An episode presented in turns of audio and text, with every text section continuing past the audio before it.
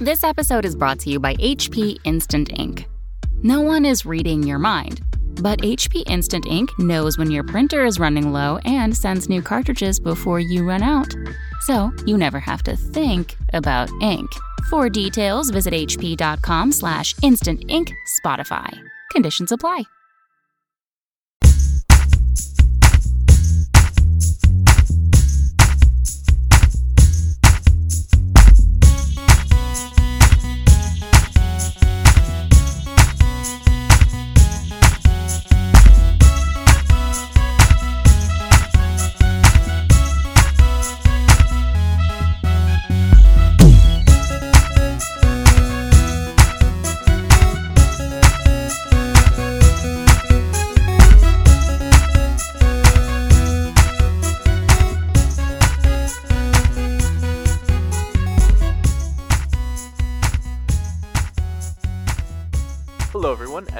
To Chapter Tactics, your 40k podcast, which focuses on playing Warhammer 40k competitively at all levels of the game. I'm your host, Pablo, and today is going to be a very short episode. Unfortunately, I've been helping Reese and Frankie getting ready for the SoCal Open, and we've all been working hard building terrain, and I've been working late shifts to try and catch up on a lot of the work I'm going to be missing when I'm at the SoCal Open, because I'm going to be, not only are we going to be busy Friday with, with setup, we're going to be busy Monday with cleanup, and then we've got, of course, the whole weekend. And so, I, basically, I haven't had a lot of time to to get find a guest and record an, a full-on episode and get everything ready. So today I'm just going to cover the tournament results for the last weekend, and I'm going to talk about the new ITC missions because I know a bunch of you guys are preparing for the SoCal Open and want to know a little bit about the ITC missions. And obviously, I've been playing them a little bit longer than everyone else. Or I've actually I've known about them a little bit longer than everyone else. Um, I've been lucky and fortunate enough to help Reese and Frankie beta test them and and give my own personal feedback. And so I hope you guys like them.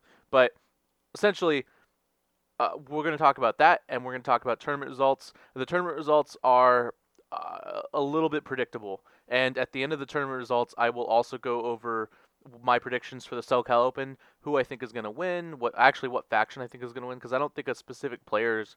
I don't think I can name a specific player. I, I do have one player in my head, uh, but basically we'll we'll talk about tournament results. Uh, I'll predict probably a top eight for the SoCal Open. You know, if we hit 200 players, it, a top eight, you know, is is a big deal, right? Uh, two, top eight out of 200 players is is huge. So we'll probably maybe get one or two undefeated people, and that's going to be it. All right, on to tournament news. First up is the Salt City Gladiator Games. This was won by Nick Wenker. Nick, good job, buddy. He won with uh, the the Chaos Bash brothers, is what I've been hearing a lot lately online. It's basically Mortarion, uh, Magnus the Red, a Renegade Knight with two Gatling cannons, and then he has a nice little contingent of Chaos Demons with Brimstone Horrors and the Changeling to you know protect his backfield. It's it's a uh, it's really something you're going to see very common. He actually got full battle points except for one at the very last game, so he went 19 and a, or 19, 19, 19, 19, and then 18 in a five round GT. That's pretty big. That's pretty big. I don't know if that was uh, maybe the lack of competition uh, or people didn't expect it or, or Nick is a phenomenal player. I don't know what combination of that it is, uh, but congratulations to Nick. That's uh, it's obviously winning a GT is a big deal, no matter what list you're running. So kudos to Nick. Uh, and that's another Chaos list. He's registered as Chaos Demons, but his primary fat his primary detachment is Chaos Undivided, which is that Lord of War detachment at, per the ITC rules. So he's not actually Chaos Demon. So don't get your hopes up, Chaos Demon players. A Chaos Demon list did not win. It was not didn't have screamers and and and you know uh, demonettes and all that good stuff. It, it was just chaos soup. It's pretty much. Okay, second place went to Scott Knudsen with a really interesting Imperium list. Uh, he had Celestine, he had a bunch of mortar teams, and then he also had Guilliman, some Landspeeder Storm, some Scouts, and the pre- the three Predators for for the kill shot stratagem. And that was that was basically his list. Uh, he had a Culexus Assassin in there too, I think. You know the usual Imperium good stuff. Uh, no Scions, but it was it was kind of an interesting list. It was very very board control, you know, gunline Space Marine list that probably revolved around getting Celestine up the board, maybe with maybe with an assassin to kind of disrupt and then use the Predators kill shot. Uh, it was an interesting list. He, he went four and one. He was the second best player. He, he was Ultramarines primary, um, but it was all, once again more of an Imperium soup. And there's a little bit of a trend here, if you notice. Uh, I'm planning on a very special episode, and right now, currently, the two best factions are Imperium soup and Chaos soup. I think the best codex is, I think, in my opinion, Guard. And a lot of people will agree with me that the Guard codex is the best codex. But the best overall faction is maybe Chaos. It's Chaos Soup, Chaos Undivided, Chaos, the keyword Chaos. Right, I think that might be the best overall faction. And uh, judging from the results of the past two weeks, past three weeks, actually, uh, since yeah, no, just since the Iron Halo, um, there's you know, and and Nova too. There was a lot of really powerful Chaos lists in Nova too. But judging from all those results, it's it's pretty obvious that Chaos is on top right now. Uh, but Imperium is a solid second right beneath them. But maybe not. Maybe some people think Imperium are more powerful and Chaos are less powerful. It's it's really a matter of opinion. But anyways, going on to third place, Tim Travers with Blood Angels, and a lot of the times when I when I talk about a a Blood Angels list, right, or like a Space Wolves list or a Dark Angels list, people will complain saying that oh it's it's not a Blood Angels list. Like um, for example, Danny Kwan last year at the ITC, the best Blood Angels player, he was playing a Blood Angels list and he he was trying to go for best Blood Angels and he had um the uh, you guys are gonna you guys are gonna yell at me right now. I cannot remember his name. Mephiston, the the librarian, the the Blood Angels librarian, the the the named character. I I think it might be Mephiston. Anyways, so he had he had him he had Dante. He had a he had two Fire Raptors, and Salt Jump Pack Marines, and some Razorbacks, some you know some good stuff. Uh, but and a Dreadnought, some Furiosos, uh, some Death Company Dreadnoughts and drop pods. The, essentially, Danny Kwan had this mix of Blood Angels with with kind of like an Ultramarines allies and with the Fire Raptors, but the Fire Raptors were also Blood Angels Fire Raptors. But a lot of people were complaining, saying that wasn't a real Blood Angels list. And I just want to clarify that that Tim Travers might not have a real Blood Angels list per per what you guys think. But the important thing is is that he wasn't running like Guilliman or he wasn't running you know Chaos Soup. He was still he still won with Blood Angels. He still primarily used Blood Angels. Uh, so you in competitive environments you have to kind of take what you can. So if someone wins with an underpowered faction like Genestealer Cult and they brought in guard allies, maybe some Tyranid allies, they're still Genestealer Cult primary, and you think you still got to give them a little bit of credit. Same thing with the Custodes players. You see a lot of Custodes players who who are doing actually really well, and they're bringing you know Adeptus Custodes, Venerable Land Raiders because they're really hard to kill, and then they're also bringing in like Guilliman or Celestine or Assassins. You know, something to make the the faction more competitive, and that's okay. They're still, I, in my opinion, they're still handicapping themselves because they're still primarily taking this underpowered faction, but they're also bringing in other stuff to make themselves competitive, which is perfectly okay. Anyways, on to Tim Travers' list. Sorry about the sorry about that, guys. So he had Lemartes, Chaplain Lemartes, uh, High Priest, a unit of 20 Death Company, probably to deep strike in with the High Priest and the the Sanguinary Priest and the uh, Chaplain, and then uh, two Devastator squads with Heavy Bolters, two Leviathan Dreadnoughts, one with Storm Cannons, one with a Gravflux Bombard and a Siege Claw, uh, he calls her the aberration of Sanguinius, but it's Saint Celestine, a Culexus assassin, an Eversor assassin, and a Deredeo dreadnought in another detachment, and that's the list. It's uh, very simple, uh, very interesting. It doesn't have a huge board presence, so you drop down with the 20 Death Company and the two HQs, and maybe Celestine, and you kind of make your presence known in one part of the board. But dreadnoughts themselves aren't the best at, at covering a board or or zoning your opponent, you know, because hordes can just over overcome them. You know, cult like a, for example, chaos cultists. Chaos cultists could just run up to those dreadnoughts and be like, "Kill us!" And if they kill them, they go, "Okay, good job, killed us. Now the berserkers behind us are going to kill you," or vice versa. And the chaos cultists aren't going to kill the dreadnoughts; they're just going to keep them in combat forever. So it, that's just one example. There's obviously other other examples of, of board control, uh, Grey Knights getting in their face with guard mortar teams in the background and conscripts bubble wrapping them so the Death Company can't kill their entire gun line turn one, and then you've got you know a linebacker like Guilliman or Celestine to take care of the Death Company and help out. It's just it, it's it's a it's a good it's not a bad list. It's just an interesting list from a competitive eighth edition standpoint because it doesn't. It's very much an elite army, and it doesn't do a lot to control the board. It really doesn't. So, anyways, Tim, all that criticism side that that just gives more power to you. Good job, buddy. You, you won with Blood Angels, and you won with a really interesting list. And then finally, Russell Tanner, last four and one player. He won with Alpha Legion, the pretty much usual suspect Chaos Space Marine Alpha Legion list. He had uh, Chaos Lord and Jump Pack, so a lot of cultists, a lot of berserkers, some havocs with with missile launchers and stuff, missile launchers, las cannons, heavy bolters, a dark apostle, another sorcerer, more cultists, more berserkers, and three malefic lords. So pretty pretty standard. The havocs are kind of interesting. I, I do agree with using some sort of long range shooting, whether whether it's obliterators or, or noise marines with the the crazy gun. Uh, I call it the crazy gun. I know what it's actually called. There's they have the the sonic gun, which is the smaller crazy gun, and then they have the big crazy gun. But anyways, I, I think it's important if you're running Chaos Space Marine, Alpha Legions, you know, Noise Marines, Chaos Soup, whatever you whatever. I think it's it's good to have a lot of that those uh, high power long range shots uh, just to be able to hurt some things in your opponent's backfield because a lot of the time with your chaos list you, you do have ability to clear bubble wrap but you do end up you do end up having to deal with certain units that you just can't reach with your with your army right? Because you're mostly close combat focused. And if, if, whether it's like a whirlwind or or a dreadnought or whatever right? Uh, storm raven so it, it's always good to have that long range shooting. I think obliterators are probably a little bit better at it because they have a with the changeling they can have a minus two to hit, which is really cool, and they can also drop down, which ensures that they get at least one turn of shooting and get line of sight and get in the prime position, and they can also threaten something because they are big bodies too. They're they're hard to kill, so they can charge like a unit of scouts, no problem, and deal with them, or at least survive, or whatever. So, but he went with Havocs. Havocs are a little cheaper, so there you go.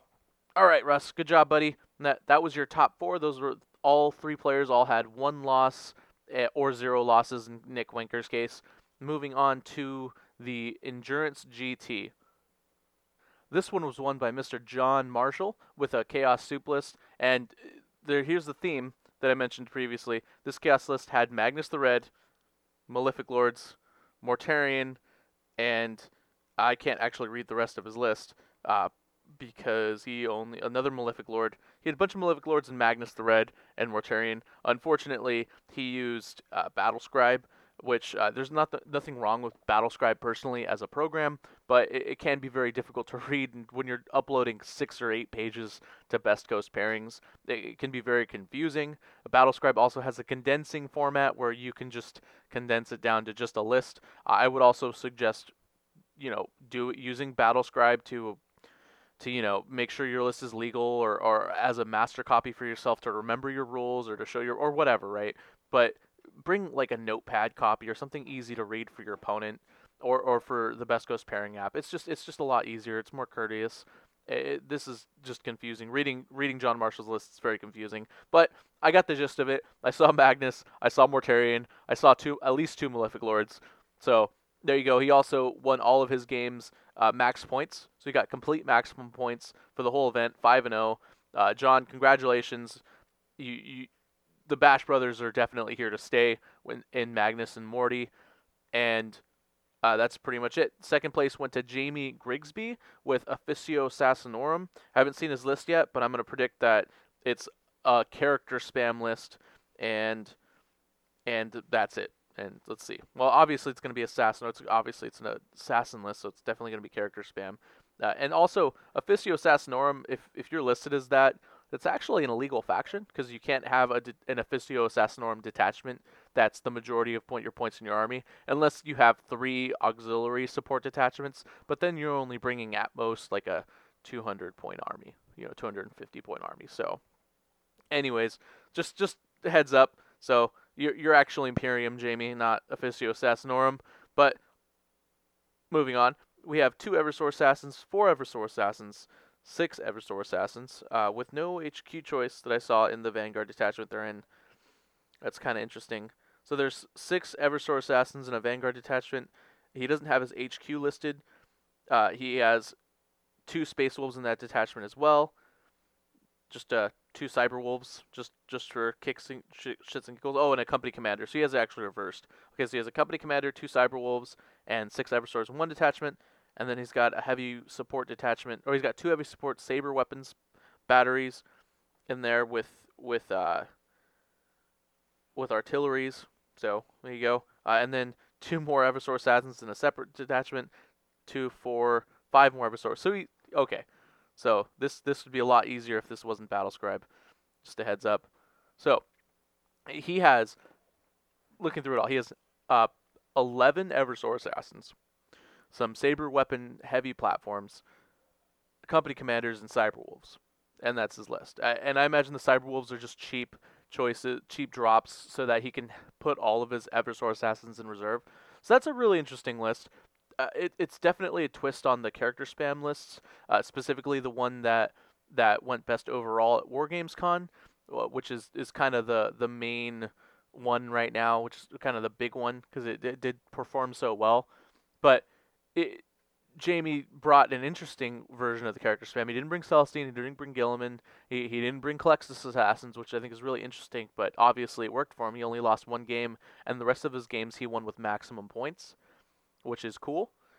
So I, I imagine I, would really like to pick his brain. His also strength of schedule was high. It was it was eighteen thousand points, which means his opponents had eighteen wins between them, out of a, a possible 25 because he played five opponents. So his opponents had 18 out of 25 wins or had eh, or had a combined 18 and 7 overall record. That's crazy.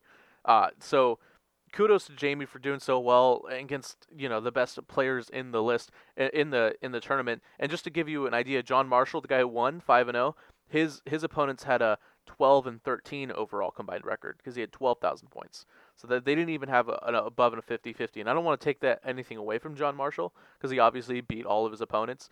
And I imagine JB probably lost to John Marshall in the finals. I don't I don't know. I, I can't pull it up here on this browser, but but I imagine something like that happened. Anyways, so th- those are your two top lists for the Endurance GT. The other two lists tied for third, both had two draws, so they were technically undefeated. They were Catachan Jungle Fighter, so Guard and Death Guard were the other two factions. So once again, Chaos, uh, Chaos Soup and Imperium Soup win the day one, uh, at another tournament. Next, we have the Crucible 40k GT, uh, an old, old classic GT. It's been around for a while. I think they're on year seven. This is this is Crucible 6.5, so maybe this is year six and a half for them. Anyways, uh, we had John Lennon come back and win it all. John, congratulations. He won with Astra Militarum. He got a win for his team, Brohammer. Okay, John Lennon had had an Imperial Soup army with three Primaris Psychers, an Astropath, a Culexus Assassin, some heavy weapons teams, all in a Supreme Command detachment, which doesn't make any sense at all. I probably read that wrong. So you had he had a Supreme Command detachment with three Primaris Psychers, an Astropath, and a Culexus Assassin. That's not right at all. Anyways, so he had we'll we'll, we'll go ahead and read out his list, and then uh, I'll make I'll see what his uh his detachments were all about. So he had the Supreme Command detachment. So he had three Psychers, an Astropath, a Culexus Assassin, heavy weapons teams, two Elysian company commanders, four Elysian command squads, an officer of the fleet, a Celestine, and then uh, a company commander, three units of conscripts, two two rattling, Sergeant Harker, an Earthshaker battery platform with uh, he- another heavy weapons mortar team, a Manticore, two Taurox Primes, and a Death Corps of Krieg, three Taurox Primes and a Death Corps of Krieg Commissar. That's that list is kind of all over the place in terms of list building. So guys, it just just once again, uh, it, not just not just for my benefit, but for your opponent's benefits too. Try, try and make your list a little more legible. If you guys want maybe a good example of lists, uh, I would maybe go on Best Coast Pairings and, and look at other people's lists. If you subscribe, you can look at lists from people from other events anyways. So it's it's actually really cool. It's a it's a really good resource for for those of you who want to up your game. But if you guys can make your lists more legible or or cleaner, that'd be nice. Uh, th- this one is this one is the Battle Scribe, the cleaned up Battle Scribe version without the rules, and that's better. But you know, there's a lot of plus signs. The Supreme Command detachments, you don't, you can't always tell what's in a detachment. So in this case, the difference between one supreme the the units between a supreme command detachment and the vanguard detachment technically make it illegal. And there's also there's there's supreme command detachment listed three times on the list, but there's also clear vanguard detachment, and then he also has brigade detachment written in here too. Uh, or battalion detachment. I'm sorry, but he's only got one HQ in that battalion detachment. You need two, uh, but I think he has the HQs for it. It's just uh, they're listed all. They may be listed somewhere else. Uh, it technically looks like a legal list, but the way the format is laid out, it, it's it's not right, just because of how weird it is. So so John, I, I'm I'm I'm calling you out, buddy. Uh, and I'm calling everyone out who does this. Just, just try and make your list a little more legible. It's, it's if, if people expect players to to paint to a standard, and if you if you expect a certain, you, you know, level of quality from an event from your opponent, you know, it, it don't just don't just push it towards the hobby habit aspect. Push it towards the competitive and tournament aspect too, right? So I would expect my opponents to to have a presentable army, right? Like no Lego Man proxies, just a, a, presentable army, and also have their rules and have a legible army list, you know, and and a legal army list and and dice and and you know tape measure everything they need to play so that we can have the you know get to the game and have as much fun as possible. So, anyways, that's sorry sorry about that. This this is uh this is actually the third time so far, but uh, in in this podcast and just in general, I see it a lot. You know, I wish we had kind of a simplified list standard app, uh, something maybe GW could do or, or anyone that that just broke it down easy, you know, made it perfectly fine to, to read on any you know in any platform, Best Coast pairings or or printed on paper or you know online or whatever. Anyways, uh, John Lennon, kudos to you, buddy. You still won with guard. You still did really well. He won with an Imperial Soup kind of guard with with Celestine, and I, I guess Astropaths are technically guard and Primaris Psychers are technically guard. Uh, but it, it was basically like a guard soup, something very similar to what people like Ganyu run and Brandon Grant. So kind of kind of a what the typical flavor of the month is. And this was actually before the Guard Codex came out, so I imagine John's going to change up his list a lot when he gets his hands on the Guard Codex and when he has time to think and process and you know take advantage of some of the powerful combinations in that lit- book. But kudos to John. Second place went to Mark Wilkins with another Officio Assassinorum faction listing, which means he had Imperium faction, and I I hopefully I don't see eleven. So this guy actually, so Mark actually brought the the War Games Con kind of style of uh, Assassinorum with his own twist. So he brought Bjorn the Fell-Handed and a Grandmaster and a Nemesis Dread Knight instead of Draigo, Celestine, and Guilliman. But he did have the five Culexus Assassins, four Culexus Assassins, a Calidus Assassin, and five Eversor assassins, six Eversor assassins, uh, with, with Inquisitor Greyfax, which is interesting. Uh, Celestine, he did bring Celestine after all, and then five Primaris Psychers and a 44 blob of conscripts and a commissar. Yeah, so he he he went he did decide to go with the character spam assassin route, uh, but he decided to go with uh, a little bit more of a board presence in the back, which I, I agree with. I think that's probably the better call. The one thing I didn't like about the list that that took best overall at War Games Con was it didn't really look like it had a backfield presence. You know, it kind of just had Draigo, Celestine, and Guilliman putting making their presence known wherever, and then the assassins kind of darting all over the place. Although you could make the argument that an assassin in your backfield is a is a large presence, depending on the assassin, especially if it's something like a Culexus assassin that requires a lot of resources to kill. But you know, you could just easily put something like a Grey Knight Strike Squad in there they can deal with the assassin pretty well. They they have a good chance of dealing with the assassin. And also, he he had a I think a Dominion squad and a, a repressor, which which is with an assassin probably a little bit better for holding a single objective. But especially now with the new ITC missions, th- that's not going to fly. So anyways, Mark brought a, another interesting assassin list. I like Bjorn the Fell-Handed. He he's he's an amazing. He's still a character with less than nine with less than ten wounds, which is really cool. He's also a beat stick, and I think he has some interesting special rules like what that to do with warlords or whatever. Anyways, uh, Mark, kudos to you. And we had David Ozawa, who went third place, who was five zero and one as well as Mark, and he brought an Imperial soup list. He was from Brohammer and he brought uh, Brother Captain, a uh, so he had a brigade detachment, so a large Grey Knights brigade det- or Imperium de- uh, Grey Knights detachment. He had uh, one, two, three strike squads, and a brother captain, and then sorry guys, forgive me. He had a Tempestor Prime with three Militarum Tempestus Scion troop squads. His heavy supports were mortar teams, heavy weapon mortar teams. His fast attacks were Cyber Wolves, and his elites were acolytes from the Inquisition Codex. And then he had Celestine in there as well for his third HQ choice, and a grand a separate battalion detachment with a Grandmaster, Nemesis Dread Knight, Draigo, and three strike squads with silencers.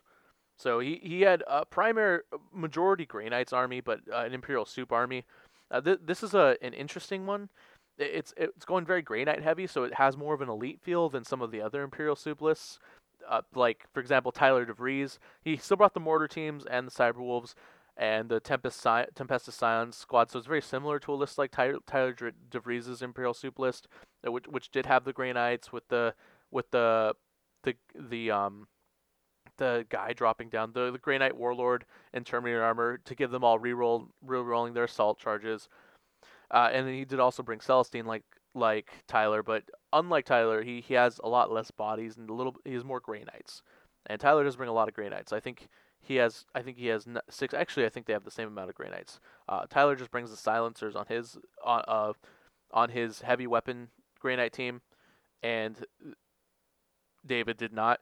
David also brought the acolytes. I don't see an assassins anywhere, which is kind of an interesting choice as well. So it, it- it's definitely it rel- relies heavily on on what Knights can and can't kill, and I don't see anything to be able to deal with with heavy armor, which maybe isn't a bad thing. But I imagine a bunch of conscripts backed by some Leman Russes and some Tauroxes will probably really give David a lot of trouble. But maybe not. He he'd probably at that point have to start scoring out like crazy, right? And then he can do that as well because he has so many bodies. But it's just it's an interesting choice in the list because it's it's more of an elite list than uh than a, a cover the board and win list. Because Grey Knights, I've after playing Grey Knights, I found that one Grey Knight squad isn't enough to deal with things that you need it to. Uh, usually they, they need to be paired together or or in one giant Grey Knight horde that you deep strike anywhere on the board. That's where I think they're most effective way to fire. They they play kind of like a you know horde army in that sense, but they're still very much an elite army because they are very expensive. Because if if your Grey Knights die easily, the turn after they come down, you're in a lot of trouble. So you need to put them in positions to succeed and survive for the future. So that's David's list. He went 5 0 and 1 as as or 4 0 and 1 sorry in a 5 round event and as did Mark Wilkins with the Assassinorum list and then John Lennon. So we have three Imperial soup lists essentially. Uh, John Lennon's was an Astra Militarum list, but you would argue that that it was kind of like a, a Imperial soup light, you know, but it was an Astra Militarum list, an Imperium list. And moving on to the Battle for Salvation. This is the one I really wanted to talk about. It, it, w- it was the largest out of all the events that have happened in the last two weeks or the last week. It had 72 players at the end, with one true undefeated player, Carlos Kaiser beating Nick Nanavati in the finals, uh, w- which is kudos to Carlos Kaiser. Carlos is a, a friend of mine. He's he always runs these really interesting lists. So I was kind of I was kind of you know interested when I saw that he ran Alpha Legion instead of his normal you know Renegade or Guard or ah he's he's ran some really interesting lists. He, I think he ran Renegades and Tau the last the last time in seventh edition, and then before that, um, I think he brought Chaos to Nova, but I think he was talking about maybe bringing Grey Knights.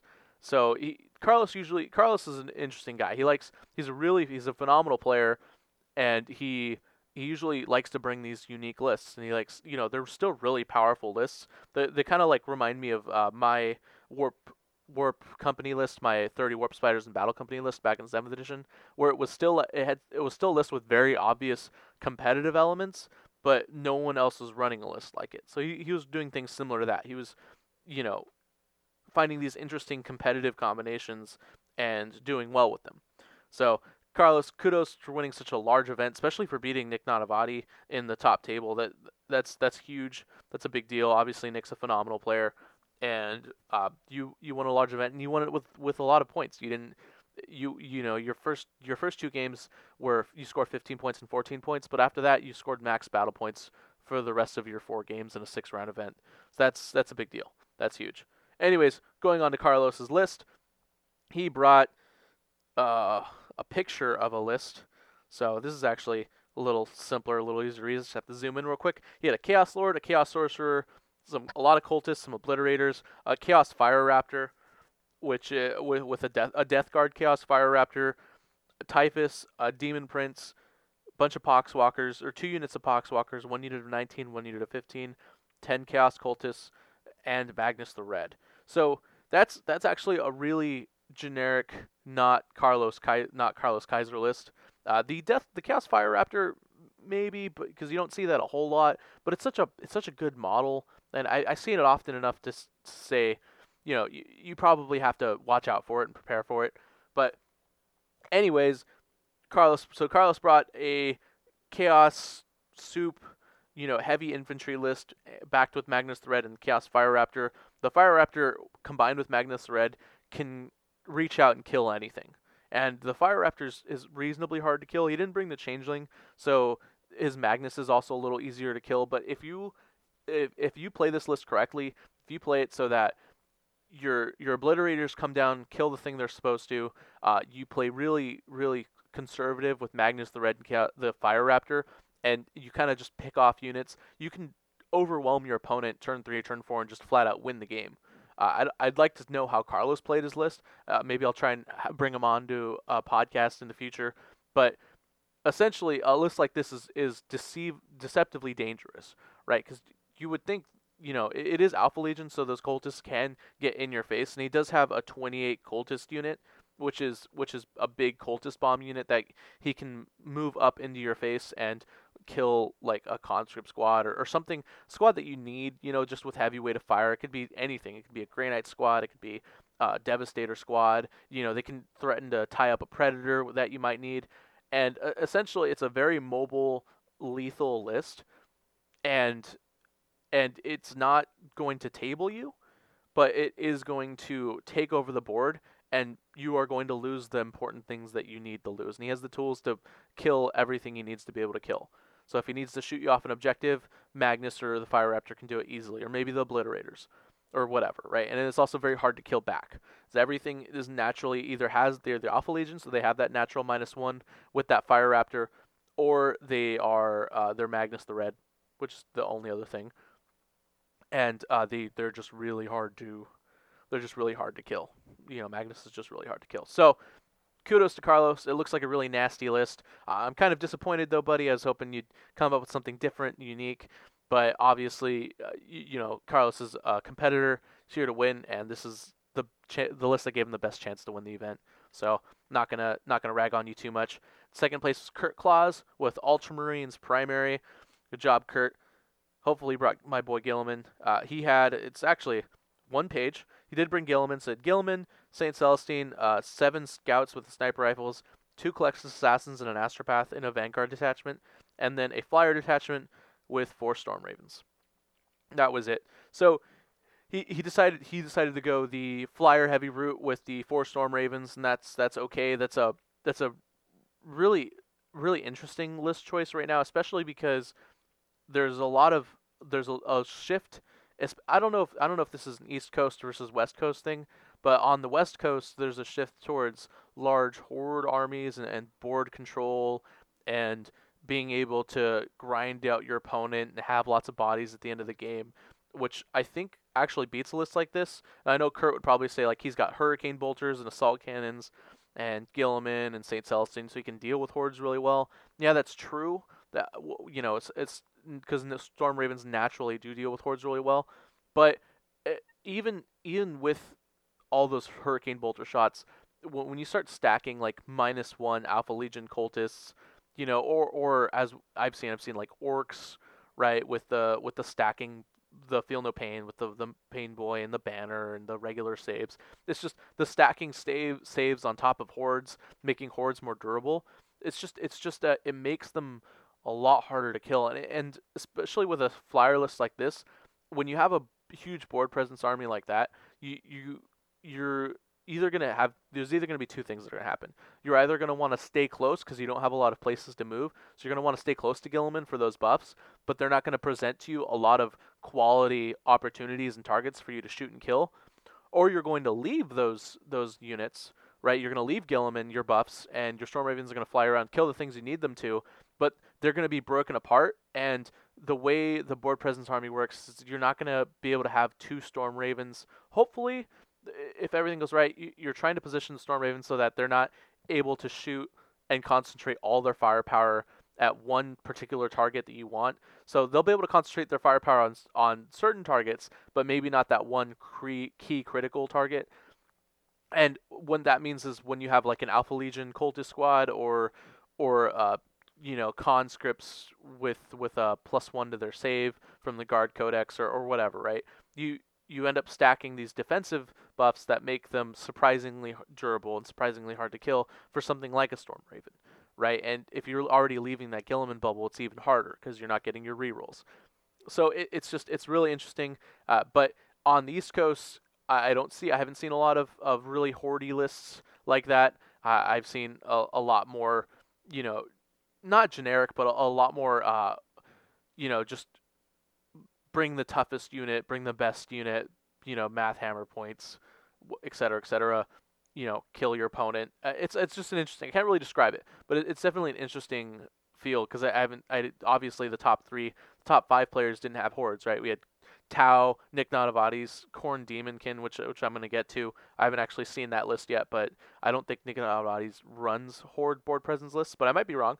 Uh, Sean Nayden ran Ynnari, so that's definitely not a Horde list. And then obviously Carlos and Kurt. Uh, Carlos ran a board presence list with the with the conscripts and etc. Uh, but Carlos is also a West Coast guy, so you know there you, there you go, boom. Anyways, so four Storm Ravens.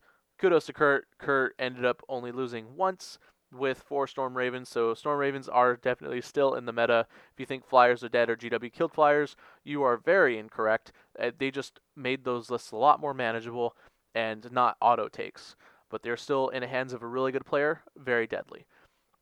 Moving on to Sean Nayden with Ynnari. It's nice to see Sean uh, go with the Ynnari, and I'm interested to see what he came up with. He brought the Yncarne, uh, Spirit Seer, Warriors, Harlequins, Warriors for some cheap troop choices, and it looks like a battalion detachment.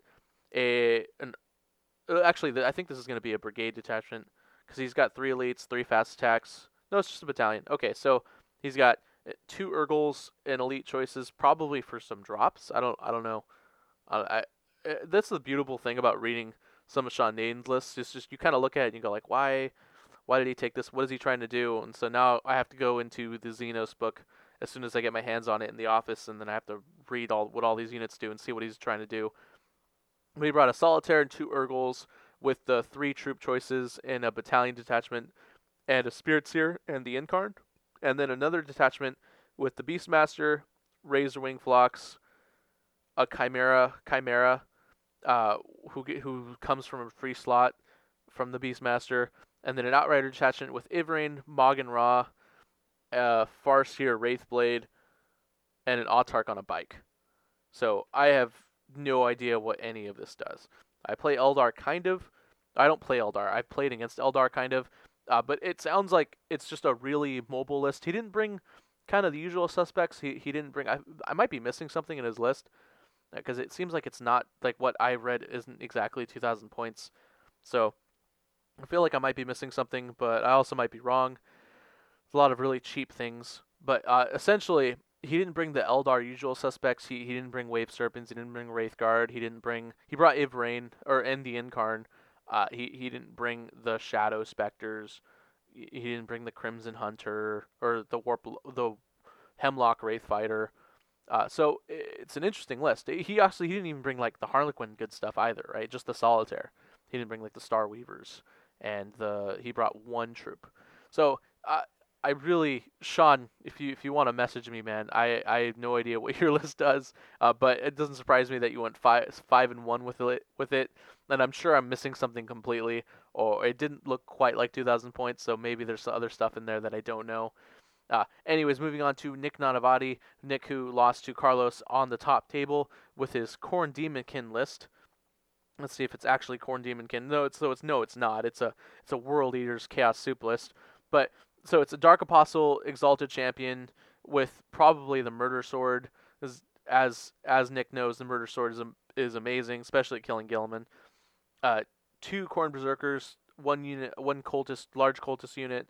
So two eight-man Berserker squads, one 36 cultist unit, two eight-man Warp Talon squads. Nice that he's keeping with the Khorne theme there. I like it. Uh, two red, two rhinos, Ahriman, a sorcerer with a jump pack, another unit of 10 cultists, 10 brimstones, 3 nurglings, and Mortarion. So this is a very similar list to the one he brought to Nova and the one he played at the Invitational. He he took out the obliterators.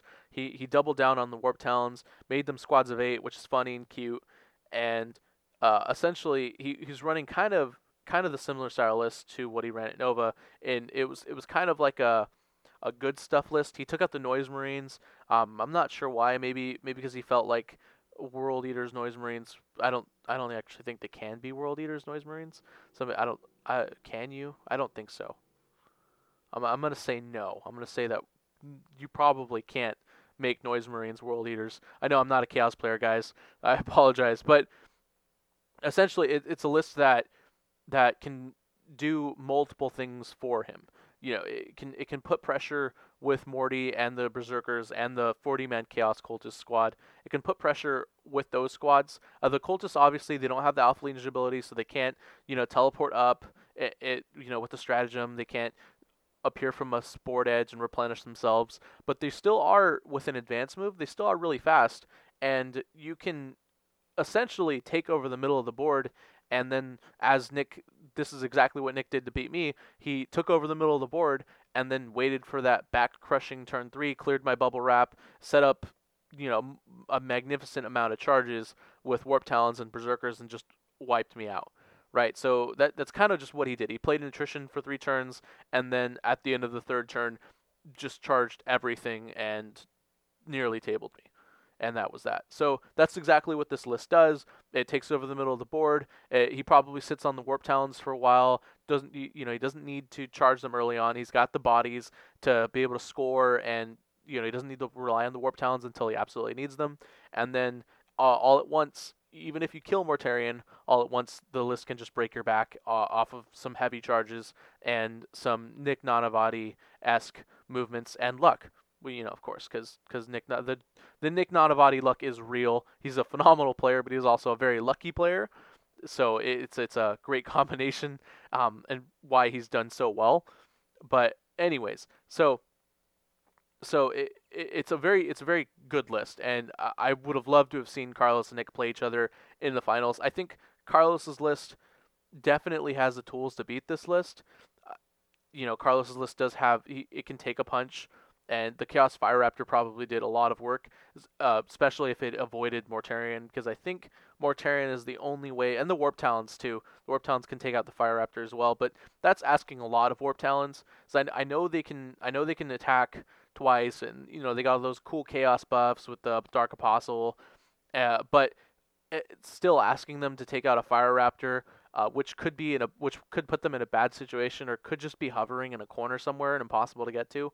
And it's also it's still a vehicle, so it's still toughness seven, uh, so they're still not wounding it optimally, and it still has a decent save even with the minus two. It doesn't have a terrible save, so asking one unit of warp talons to take out the fire raptor is is probably a tall order especially in one turn.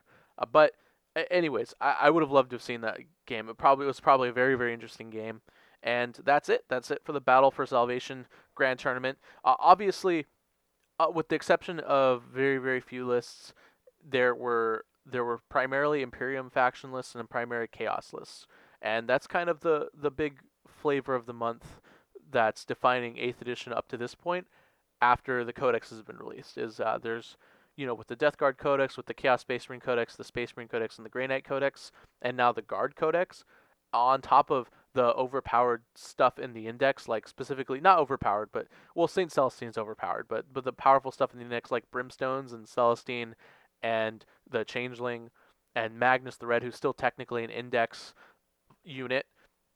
You have a lot of you have a lot of picking and choosing from the index combined with powerful rules from the codexes and the two factions that do that the best right now are obviously the ones with the most codexes in Guard and uh, Chaos and Imperium.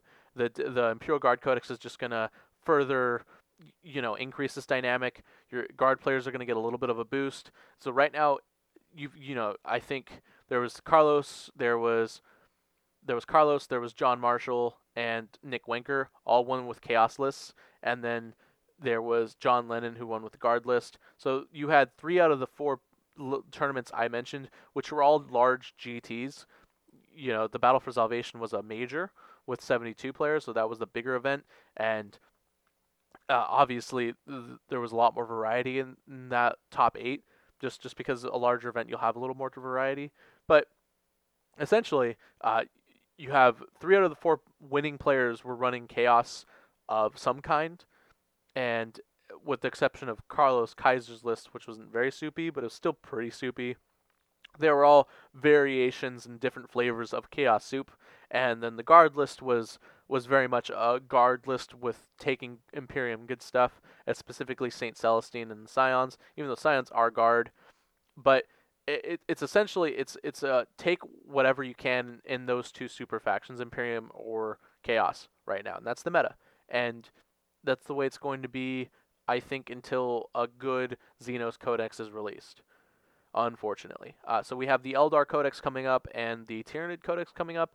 I, I don't know. Obviously, I don't know what's in either of those codexes, but I I can I can pretty much guarantee that both of those factions are, are going to get a much needed boost. Uh, you know, with the especially with the Craft World Eldar, those I think arguably are the worst of the Eldar Index factions. Uh, Dark Eldar are a hard second to Harlequins, actually a hard third to Harlequins, and Ynnari are clearly the best. And I don't know what they're going to do with Ynnari versus Craft World Eldar. Are they going to include the Ynnari in the codex, or are they going to get their own codex? I don't know.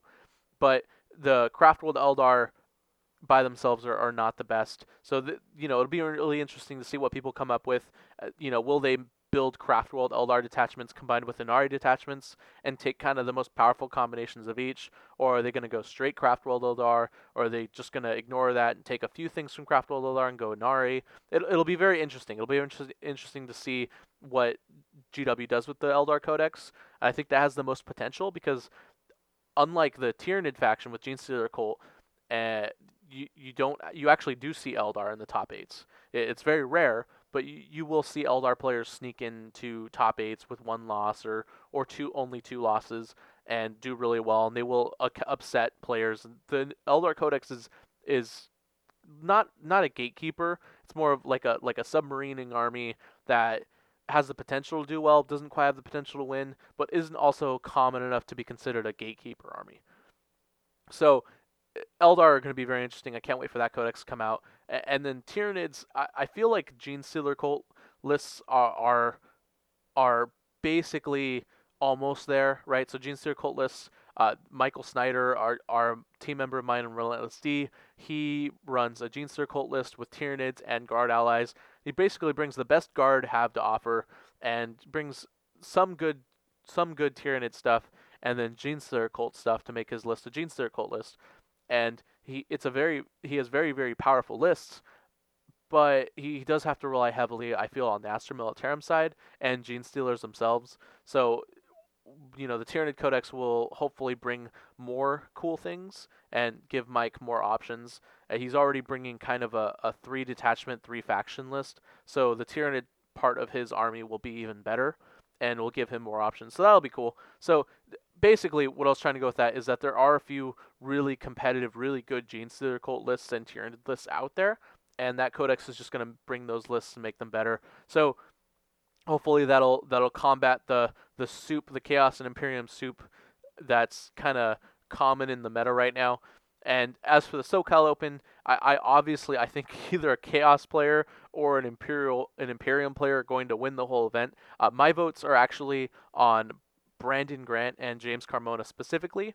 I, I feel I feel like, and I know James James is a confident guy, so I know James probably won't agree with this, but I feel like that matchup will actually be closer than than expected. You know, it'll basically it'll come down to the best chaos, the best the Chaos faction can offer in James's list, and I think James, after looking at all these lists, I think that James's list probably is the best Chaos list that I've seen. Period. Uh, James just hasn't been traveling to a lot of events this year, but he's a he's a really great player, uh, and and James James's list is insane. It's it's just currently kicking everyone's butt. It's it's just on paper and also in theory and combined with the ITC missions, the new ITC missions especially, it's just it's a very powerful list and I'm not to ruin it all for you guys. Next week you're just to have to, you know, wait for me to cover it. If he does really badly, I'll talk about it anyways cuz it's a really interesting list, but I doubt it. I think he's to do extremely well. Every tournament he has gone to, every local event, every person he's played he's won. I think the record for the list is like one loss and, and a billion wins or whatever. It's it's a really powerful list. And then on the flip side, you have Brandon Grant, uh, who not only has a fresh, off the press, amazing codex that just came out in the guard codex, but Brandon Grant's also a phenomenal player. You know, he did win the BAO. He just won a small, little, tiny event uh, this weekend, this past weekend, and it, it, was only 11 players or 12 players, but three of those players were r- really good players, uh, and and then there was also Brandon Grant, and he played. Of course, he played all the good players because it was a small event, so all the good players won. So he obviously had to play people who were winning and max scoring. So uh, Br- Brandon's Brandon's right now. He's been changing his list a lot, uh, but I think I think he's going to settle on something really good, and it'll just be very interesting. So I think I think you'll see. I think those two players are my favorites for each faction. They're kind of in my opinion, the champions for their factions. But obviously, someone like Paul McKelvey could swoop in and steal the whole thing with his Tau, right? Obviously, or or Michael Snyder with his Gene Genestealer Cults is another good player. Or any of the Rage Quit table flip guys, uh, Doug Johnson, Ryan Mead. Ryan Mead has a really good list. He's running basically the Mortarion Magnus and Renegade Knight Bash Brothers list with with uh, I think a Nurgling contingent, Nurglings and Nurgles instead of Brimstone Horrors. But it's essentially the same style of list and there there's going to be a lot of interesting lists. There's a lot of really good players out here in Southern California. There's obviously there's the Game Empire Pasadena guys. There's San Diego, our own local meta. I will be playing in it. I, I don't know if actually I, I don't know if I'm going to be playing it or not. But I'm not a good player anyways, so I wouldn't pick me to win at all. I might make like the top 25, the top 10% or something. But I don't think I'm gonna I don't think I'm gonna win the whole thing.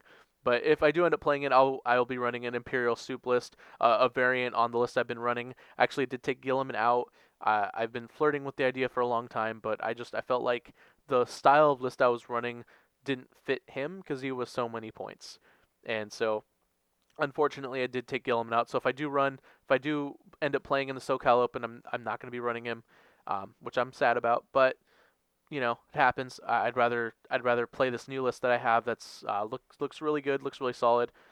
But it, it'll be very interesting. There's a lot of there's a lot of really good chaos players down here, and I do traditionally see more guard players on the west coast than I do on the east coast.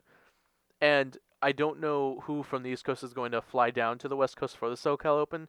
So it'll it'll be very interesting. Uh, a lot of players for the SoCal Open have you know tend to a lot of players in general tend to not pre-sign up for events, and they instead they sign up for events the day of when they show up. You know, when they fly in from the airplane or whatever. So sign up at signups, I'll have a, uh, obviously a much clearer example or a clearer idea of who is going to win. But unfortunately, I don't know now. So my bets are on uh, Chaos versus Imperium showdown. Who's going to be the best on the top table? And I, you know, my favorites are probably James Carmona and Brandon Grant. I think in the area, those are the two hottest players right now that I can think of, just in the Southern California area. Uh, in the West, actually, I think on the West Coast, I, I can't think of anyone off the top of my head on the West Coast right now that's as hot as those two guys. In in my experience, just give me a second. No, no. There's obviously there's Midwest guys. Uh, Matt Root's doing really well. Obviously, Nick Navati is hot right now. Sean Nayden, obviously, all the usual suspects. Gagno has haven't seen really a lot from Gagno lately since his his double Nova win, but yeah. So so that's that's just my personal opinion. It's definitely going to be Chaos and Imperium, you, you know, heavily heavily represented. Unfortunately, but you're that's just the way it is right now. Until all the codexes come out, uh, this just the with the release schedule GW has done. That's just the way it's going to be until probably until the LVO. The LVO is going to be really interesting because we should hopefully have more codexes by then. It'll be February, so it'll be actually be late January. So at GW's release schedule rate, they'll have released you know five or six more codexes, and hopefully they're running out of Chaos and Imperium codexes to release. So it should be interesting. All right, moving on to the ITC missions. Thank you guys very much for sticking with me this far. I know it's it's a little more rambly. It, not having a guest. I know a lot of you guys don't like me having a guest, but thanks for sticking around for me. And if you have tried out the new ITC missions, let us know. Uh, you can email me at frontlinegamingpdpod at gmail.com. You can email Reese at contact at frontlinegaming.org. And just let us know what you think about the ITC missions. Obviously, the SoCal Open is only a week away, so we will have probably cutoff date, and we have already also gotten a lot of feedback. But you never know. You know, sometimes sometimes just telling us your feedback anyways, and then other people are kind of also saying what you're saying as well. That'll that'll help us influence us even more. If a lot of people are saying the same thing, then that that obviously changes what we do, right? But I would say that there's probably not going to be any major changes to the ITC missions so close to the event, so close to SoCal Open. So, uh, you know, just uh, rest easy in that fact that the missions you're playing now and the strategies I'm going to talk about now are going to stay true for the most part in the SoCal Open. So, moving on. If you haven't seen the new ITC missions, they are they are very interesting. They are very different. Uh, essentially, the point of the new ITC mission, the design concepts are that uh, we we wanted to to make missions that were not randomized. So we took away the maelstrom, and we also we really didn't like missions like the relic, uh, and then uh, tertiary swing tertiaries like first strike and first blood, and it, it, you know big game hunter things things like that. They were they were just they were too swingy, and it just it always came down to a predictable matchup where either the person who went first just dominated their opponent and got max points, or the both players knew one was going to win primary, one was going to win secondary, and it came down to first strike or big game hunter or something, right? Something unfun. So games were being were a little more predictable, and uh, that that's kind of just a testament to how Eighth Edition was designed, right? So Eighth Edition is a much more mobile edition than previous editions. It's a much more lethal edition, but also it, because there's two, still 2,000 points, there's still a lot more. Un, there's a lot more units on the board in general in 8th edition than there were in 7th edition, even with battle company armies, right? So uh, my battle company list had 20 something units in 7th edition, and I'm running 23 units in 8th edition now. So I'm still running the same amount of units with the same amount of bodies. I just have more rules to to focus on with the stratagems, uh, and the game is a little simpler so on the other side, on the flip side. So it's just it's a very mobile edition. A Deep Strike is not only very reliable, but it's also very accessible to every army. So the ability to Deep Strike and reserve manipulate and and be very mobile across the board that's changed, which also increases lethality because if you can put your your units in optimal positions, then you can kill anything, and that makes your killing efficiency better, right? So with with those ideas, uh, we wanted to remove the uh, we wanted to help the player going second and I'll explain how the mission designs help the player go second better after all of this. And we also wanted to eliminate random maelstrom and now each each mission that we designed kind of kind of tries to find a balance between different the two essential things that that that 40k are are centered around, which is stand somewhere, kill something. That's it. That's that's essentially what G, what the game is boiled down to in a nutshell, right? You, everything is about either standing somewhere or killing something. That's uh, 40k and it's it's barest bones uh, in terms of victory and objectives. So we kind of wanted to balance that between that, and then also we we wanted something that we wanted more points. Uh, you know, Reese was talking about how uh, more points in uh, rounds makes it easier, especially for RTTs, to have a true winner, right? So if a guy has more points, like 20 or more battle points than another guy, but they're both 3 and 0, obviously the guy who with 20 more battle points at that point is is in some semblance the better player in that event at, at that time. They might not be the better player, period, but obviously that's that's subjective.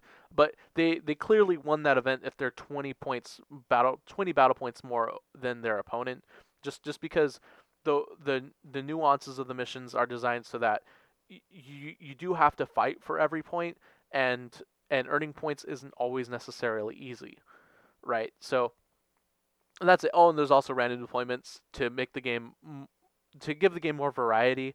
I, I'm personally a big fan of the random deployments, and then each mission is also different, not with the format. So there's no like relic, Emperor's Will, you know, uh, big game hunter. You're always playing the same core game, so you're always playing the same with the the the special bonus of bonus points that you can get. Those change every game, but those are very minor and don't really have an impact. So there's no like relic mission where everyone where it favors one particular army over another. It the the difference between the missions are where the objectives are placed and the secondary the uh the bonus points. So and I'll explain that when I get when I get into that. So let's go to go ahead and go into the basic format and then we'll talk about some strategies. So essentially you you do your normal thing, you roll off a first turn, blah blah blah blah blah, all that normal stuff, and then you start scoring points. So there's the primary and there's three secondaries that you pick. Right. So we'll talk about the primary first. For the primary, there's you score at the end of your player turn, and then you score at the end of the battle round. So, uh, you, there's only a maximum of four points you can score in a turn. So you get two, one point for holding one or more objectives at the end of your player turn, and then one point for destroying one or more enemy units at the end of your player turn.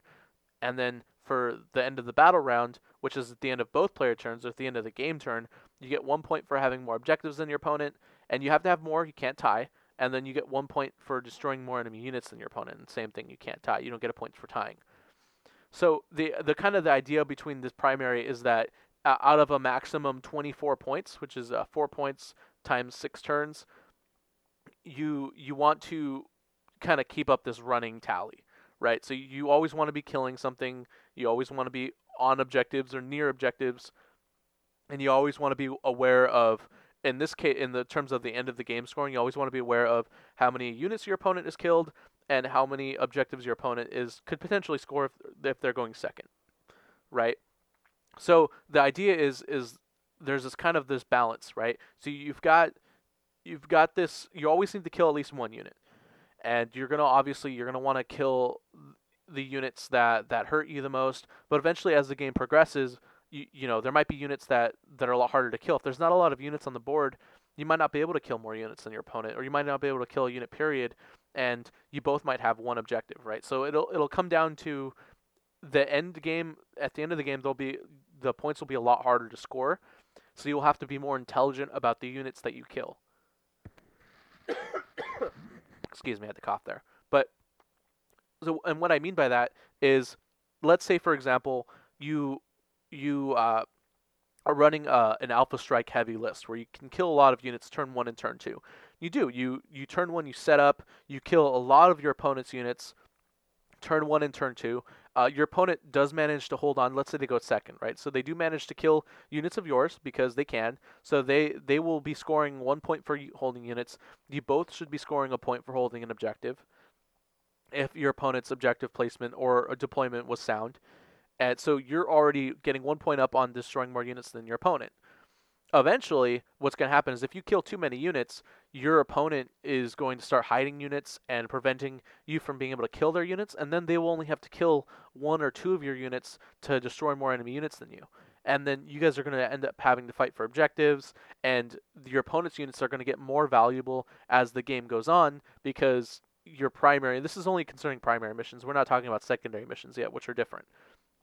Uh, but your your opponent's units are going to be more valuable as the game progresses. Because if you can't score points consistently throughout the whole game, and your opponent, you know, plays really conservatively and plays really cagey with their units, you can they, can turn on you. They can they can start, especially if they have if they go second, they can start scoring more and more points and keep that primary close, uh, which will lead it to more of a secondary matchup, which is um, obviously favorable to the player who picked more intelligently right? So moving on to the secondary missions, the first one is Headhunter.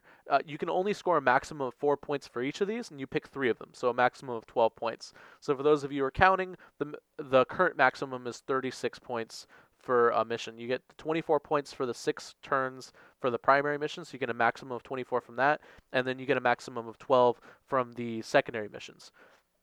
So the first one is Headhunter. You get one point for destroying an enemy character, uh, and I'm going to take a little bit of credit here. This this one was was uh, an idea of mine. Um, so uh, obviously, obviously it, it, didn't.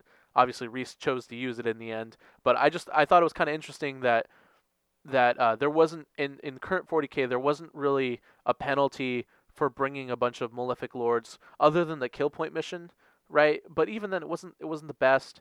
Um, people were still going to bring Malefic Lords and Primaris Psychers. So Headhunter was just something that, that I thought would make a lot of sense, right? Uh, characters are still really hard to kill, and by design, these secondary missions are supposed to be really hard to max out.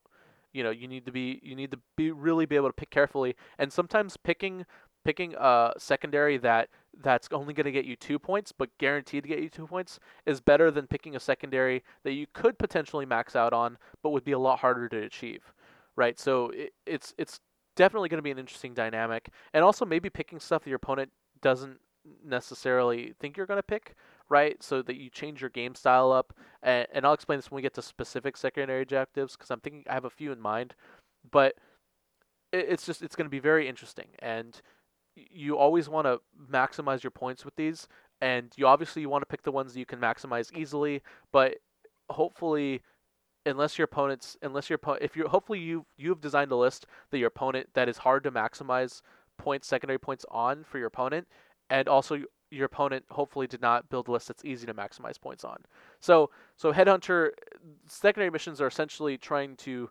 curb the more powerful army builds and punish players for bringing them uh, like Malefic Lord spam and Psyker spam and character spam. So, Headhunter, you get one point for destroying an enemy character this particularly punishes the assassin character heavy armies because assassins are naturally a lot easier to kill than things like Malefic Lords and Primaris Psychers, But this also hurts Guard and Chaos Soup a lot. The Chaos Soup, obviously, you have your like Chaos Sorcerers randomly, and your your Lords, and then the Changeling, and then the Malefic Lords, and then you might have like like uh, an Exalted Champion or some other random Chaos Mook, and you know plus Magnus, who's also a character, or or or Mortarion. It's just, there tends to be a lot of characters in the Chaos Soup armies and the Imperium Soup armies, like Celestine, Primaris Psychers, Commissars, Company Commanders, Deep Striking Tempestus Scion, Prime, Tempestor Primes, and Elysian Company Commanders. It's just the list goes on and on, and you don't really think about it, but when your characters start giving up individual points, you start to realize, you know, how how much you have to rely on those characters because those characters need to be in positions to succeed, but also how easy they are to kill the only reason why they weren't so easy to kill before is maybe because you know your opponent never really had any incentive to right? It was it would be not it'd be too much trouble to shoot a character to shoot a Culexus assassin behind another Culexus assassin. You have to kill both of them. Uh, but this not only I think encourages melee armies, which are a lot better at killing characters because you can essentially just ignore the character rule by charging the character plus the thing that's blocking them, uh, but it also hurts the armies that rely on characters heavily, like the, specifically Chaos Soup and Imperium Soup armies. So it's pretty cool. Uh, there's Kingslayer, which is you choose a single enemy model that is a character, and you do this as soon as you pick secondary objectives. Uh, you earn one point for every two wounds you deal to it cumulatively, and then if the character has a vehicle or the monster keyword, you earn one point for every three wounds you dealt to it. So uh, this is this is not meant to get you four points on everything. It's just it's meant to to basically get you points if you have a hard time if if you know that your opponent doesn't have a lot of characters that are easy to kill and you need points, right? You, so so you pick something like Magnus or Guilliman or Mortarion. I mean, let's be honest here. This this one is basically a shot at at large characters like Magnus the Red and Mortarion, who who are these big models that we want to incentivize you to kill. Right, because because they're very powerful models, and if you don't get points for killing them, then you, you're always going to kind of feel bad whenever you do try and hurt them, and you realize that you, you know you could put those resources elsewhere and maybe win, but then you have to deal with a Mortarion and a Magnus. So there's some give and take there. But essentially, you're going to want to use this if you know that the you're to want to shoot that big character anyways, that Magnus and that Mortarion. You're to want to shoot that big character anyways. Or, or even Guilliman if, if you want to keep you can even pick a character that's that you think you can get later on in the game right? Maybe they're uh, an Elysian company commander or Saint Celestine. This is especially good on Saint Celestine, who likes getting in your face, and she's she can be a heavy point investment, especially with the Geminae Superia. But if you pick a unit like Saint Celestine, you you can essentially either say like, hey, you know, she only has six wounds or five wounds. I think she has six wounds, but you can only get three points. But if she comes back to life, that's how I get my extra four my extra four points because you know you can you can put three six six wounds on her, which gets you three points. Then when she gets back to life, you can hurt her again. Uh, and then do another two more damage to her later on, which of course will get you your maximum four points. So she's already she's one of those rare characters that is not a vehicle or monster that can actually give up four points so it, it is a target at her, not specifically, but Kingslayer is does hurt models like her as well as Mortarion and Magnus, who you can also get four points on if you kill them. But you can use that to kind of detract your opponent from playing aggressively with her. So if you're an army that that has a hard time dealing with Saint Celestine, especially once she gets back up, you can just say, "Hey, I pick Celestine, and if you want to give me a free three points, put her in my line." And if they don't do that, that's obviously winning for you because you have less pressure on you. You can play a lot smarter. You can get those primary missions. So, so there's a lot of there's a lot of interesting potential for for mind games with your opponent in the secondary missions. The third one is the Reaper. You earn a point for every enemy unit destroyed that began the game with 10 or more models. If a unit begins the game with 20 or more models, you earn two points for destroying it instead. So it's essentially it's punishing uh, brimstone horror spam and and cult and cultist spam and conscript spam and heavy body spam. Uh, killing killing 10 units with 10 or more models is already actually really difficult to do, especially against like a chaos list with Alpha Legion cultists, you know, or or maybe a 10 men Grey Knight unit of of you know Marines right? So it's it's already actually kind of difficult and, and a serious investment. You know, if you think about it, you you have to chew through 10 or 20 wounds, which with a, a normal strength 4 gun against something like conscripts, you, are to have to shoot a minimum of of triple the amount you need to kill, right? So because you're you're hitting on a third of with a third of all your shots and then wounding with a third of all your shots. So you're already going to want it's already a significant points investment to kill a 20 wound unit or a 10 wound unit, right? So it, they're already really common. So it, this might incentivize people to design lists to run nine man units of certain units, not obviously not cultists and conscripts because I think they're minimum 10 and 20 respectively, but it, it'll incentivize people to not go to 10 or more models in a unit, which which is good. You you know you're you're kind of limiting people in a sense. Uh, you're you're kind of promoting this this uh, list design, this intelligent list design, and uh, you're stopping the the power armies essentially. You're stopping the horde armies, which which is good too. Uh, it kind of punishes players for doing that because those armies will bleed 10 model units especially like a cultist unit you know it makes those backline brimstone horrors and those backline cultists uh, you know prime targets because previously especially with the chaos soup list, eh, I would have a personally have a hard time dealing with the soup, the the aggressive things that they put in front of me. So like the berserkers and the Magnus and the large cultist squad and the obliterators and the HQ choices and you know the berserkers and the noise marines everything they had put in front of me i'd have to deal with all that and even if i did manage to deal with it i had to you know then deal with all these brimstone horrors in the back that I had pretty much no reason to shoot at before, right? Because they would just put three Brimstone Horror units on an objective. They were all obsec, so you're like, okay, why would you shoot at them ever? Because you know you're not going to spend your entire shooting turn shooting killing 30 units, uh, 30 models, very you know with your entire shooting because they're Brimstones. They have four up invuln, and th- there was no real point to shooting at them. Now you can shoot at them. You can kill one squad at a time, which gets you one point, and then you can kind of split your shots and kind of you know you, you, there's a reason for going after the those brimstone horrors and those cultists in your opponent's backfield or those 10 man units in your opponent's backfield now they you know other than just ignoring them until the end of the game. It's it, it gives you more options. And then there's Big Game Hunter, one point for every model with 10 or more wounds that you destroy. So this obviously hurts something like Knights, uh, Razorback spam, Storm Raven spam, Vehicle spam, all, all those all those lists that, that spam toughness 7, um, th- this list kind of hurts them. Harlequins, I actually I think Harlequins, Star Weavers, I think have less than 10 wounds. So I think Harlequins are okay. But it, it's essentially designed to to stop people from bringing more than three or four uh, vehicles or something, uh, you know, or punish them for that. And this is actually this is a very good one if your opponent has things like rhinos, anyways, right? So even if they have like three rhinos, if you know those rhinos are carrying important cargo, just pick big game hunter. Rhinos are pretty easy to kill, right? You can get ten, you can get three points, an easy three points there, especially if your opponent, if you know your opponent's going to have to give you those models to, as part of their game plan, or if you have to kill those models anyways, like if they're a three-man predator unit with the predator stratagem, you know you're going to have to deal with them anyways. So big game hunters is basically how many monsters slash vehicles your opponent has and how easy are they to kill. That's kind of what you want to look at there. I think, with the exception of people who are going to spam lists like Stormraven lists and Razorback lists, I think that you're you're going to want to pick a big game hunter if your opponent has three vehicles or more. Period, um, and if your list can kill vehicles pretty well. And then there's Titan Slayers, which is for every eight wounds dealt to units with the Titanic keyword uh, throughout the course of the game, you earn one point. So this this is obviously a target at Knights and Bane Blades and other things.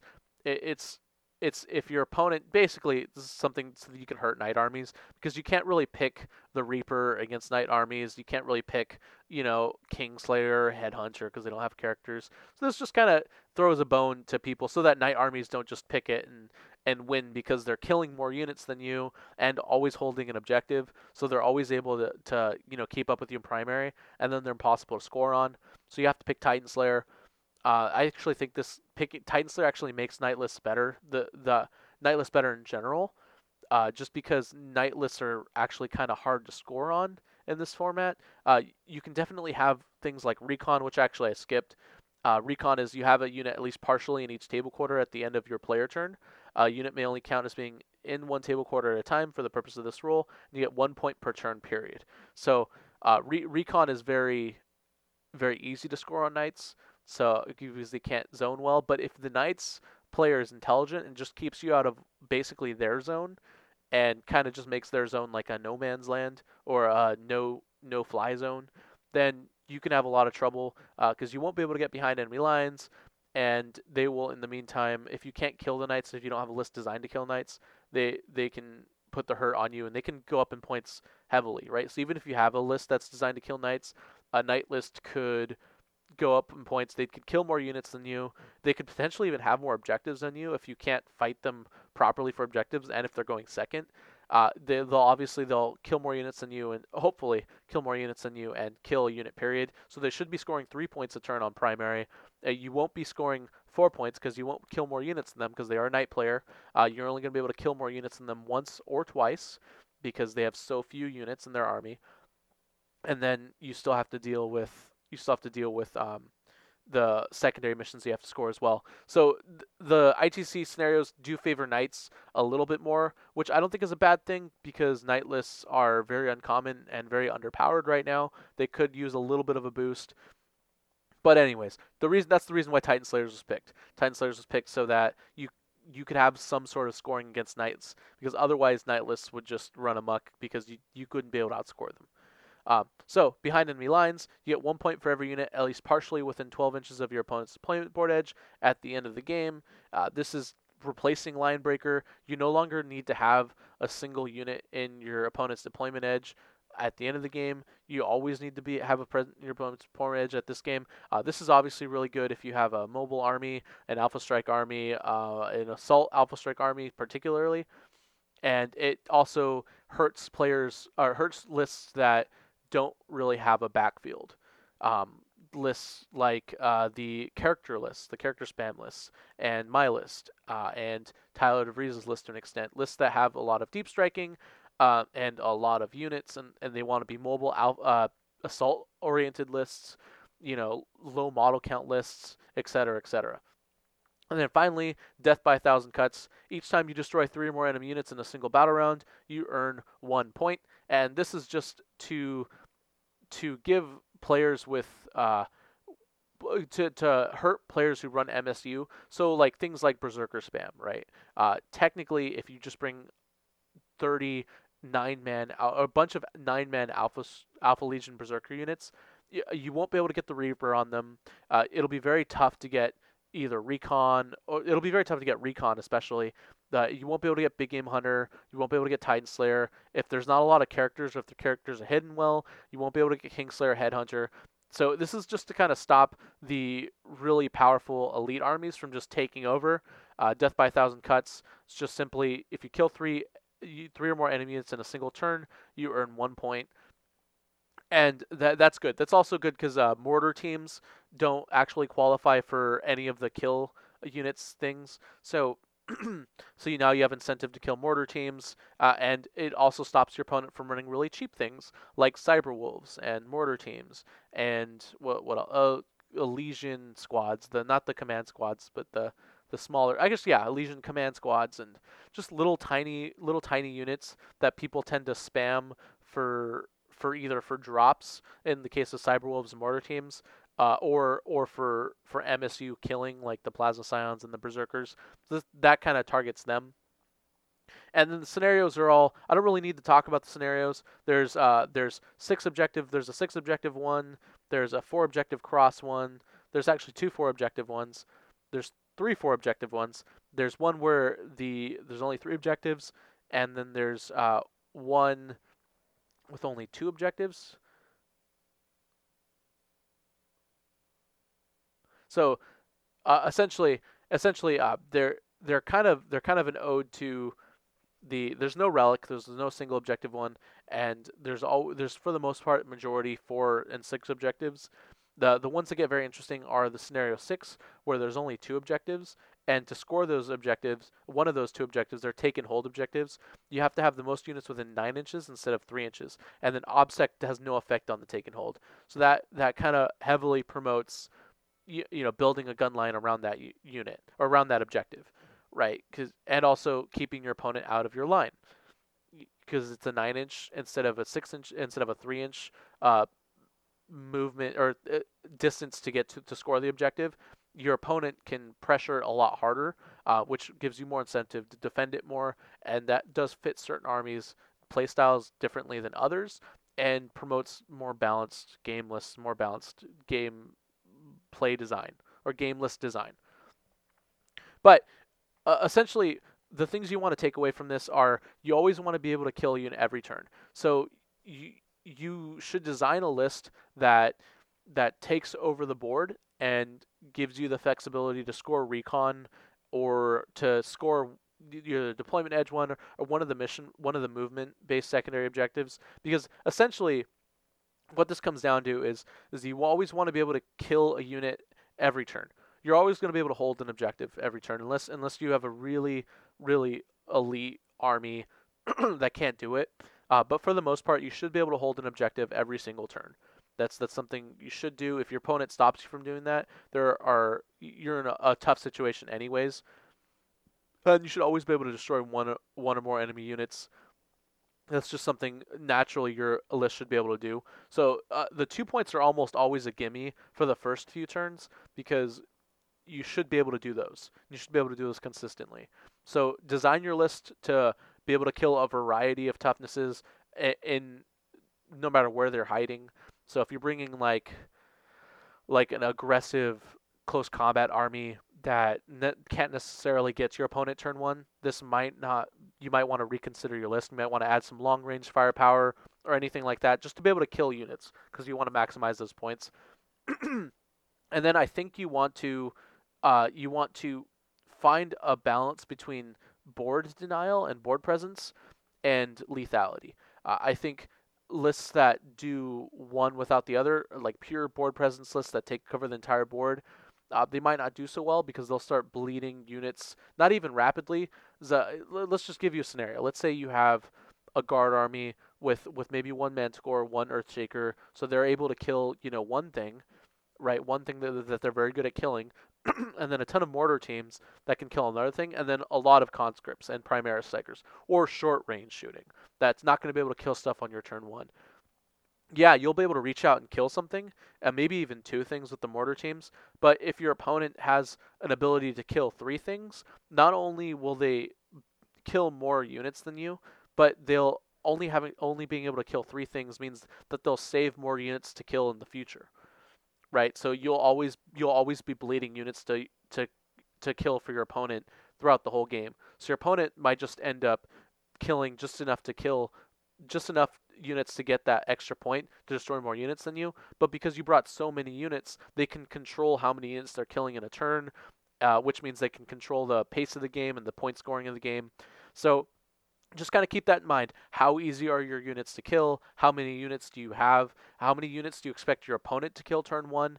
And how many points is that going to get them? So if you feed your opponent, you know, if you have a 20 unit army, 20 units in your army, and you feed your opponent 12 units the first turn, yeah, your opponent's going to get two points for that, right? They're going to get the destroy an unit and destroy more units than your opponent. But when you only have those eight units left, and especially if they're really hard to kill eight units, you're very quickly going to rack up more points. You're always going to be holding an objective. Hopefully, uh, you're always going to be destroying at least one unit if if you're intelligent about with the units that you pick to survive, and then. You know your opponent will be able to kill maybe one or two, but if they kill the your remaining eight units out of that twenty, you're you're going to get tabled and you're going to lose anyways, right? So th- this is assuming that after they kill that many, you still have a real shot. So intentionally designing your list to have chaff units that are extremely easy to kill early on, but that your opponent needs to kill, uh, or or it needs to kill when they have the opportunity to. So a perfect example would be like mortar teams, who are also simultaneously good and bad in these missions. Uh, you your opponent might have just one shot to kill all your mortar teams if you keep them all together, maybe with like a close combat or a particularly nasty shooting attack. But they definitely want to kill them all because your opponent might be bleeding they have a lot of cultists, so they might have uh, brimstones or something. They might be bleeding a lot of units as well. So if your opponent has the opportunity to kill all those mortar teams, will they or will they not? It's it's there's a lot of interesting scenarios and a lot of give and take. And so you should definitely design your list to be balanced and to always to to always give your opponent a little bit of killing units. Um, unless you decide to run with an elite army, uh, then you're definitely gonna always destroy more units than your opponent, but then you're in danger of you know being tabled, because elite armies in this position right now are not they're not optimal. They're not in the best positions. so it's just there's going to be a lot of interesting things uh, when you're designing your list. Think about the how easy it is for your opponent to score on you.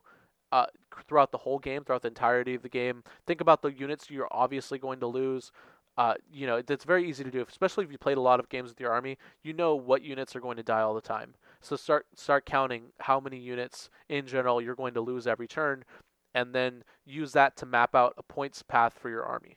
Right. So if you're if you know you're going to lose a lot of your lethal units turn one and turn two, you know, map that out and plan for plan for recon and plan for behind enemy lines and play that game and play the objective and the board the board presence game and the survival game. So there, there's a lot of interesting ways to win, and also the other thing too is even with, even with, uh, even if you feel like you're going to lose, you still want to maximize the amount of points you get because they're obviously out of a potential with the with the special scenario, the special objectives that you can get for each mission, you can get potentially uh, 42 points. So because there's a lot more points, point battle points are going to be a lot more important in terms of you know your your scheduling and even placing right? And you get itc points based off of your placing not based off how many wins and losses you get in a in a game. So you, you want to maximize the amount of points you have. So even if you have one loss if that's a high point battle point loss because you could lose 42 to 41 right? And that, that's an insane amount of points. So you'll have more points than a lot of people who who have maybe if you're 4 and 1 you'll have a lot more points than people who are 3 0 and 2 with two draws or with draws that equal your loss or equal your win if you get what i'm saying uh, so you want to maximize the amount of points you have which increases your standings and that can also if you're really if you're really intuitive and if you, you're really paying attention you can also kind of dodge and get the matchups you want so and this is this is I, I don't know how certain people feel about it. I personally like it, but it's kind of a weird meta situation where if for example, if you see a guy with a list that you you can really beat, maybe he's got Grey Knights and you're like, "I want that guy. I want to play that guy." And he's roughly got the same score as you.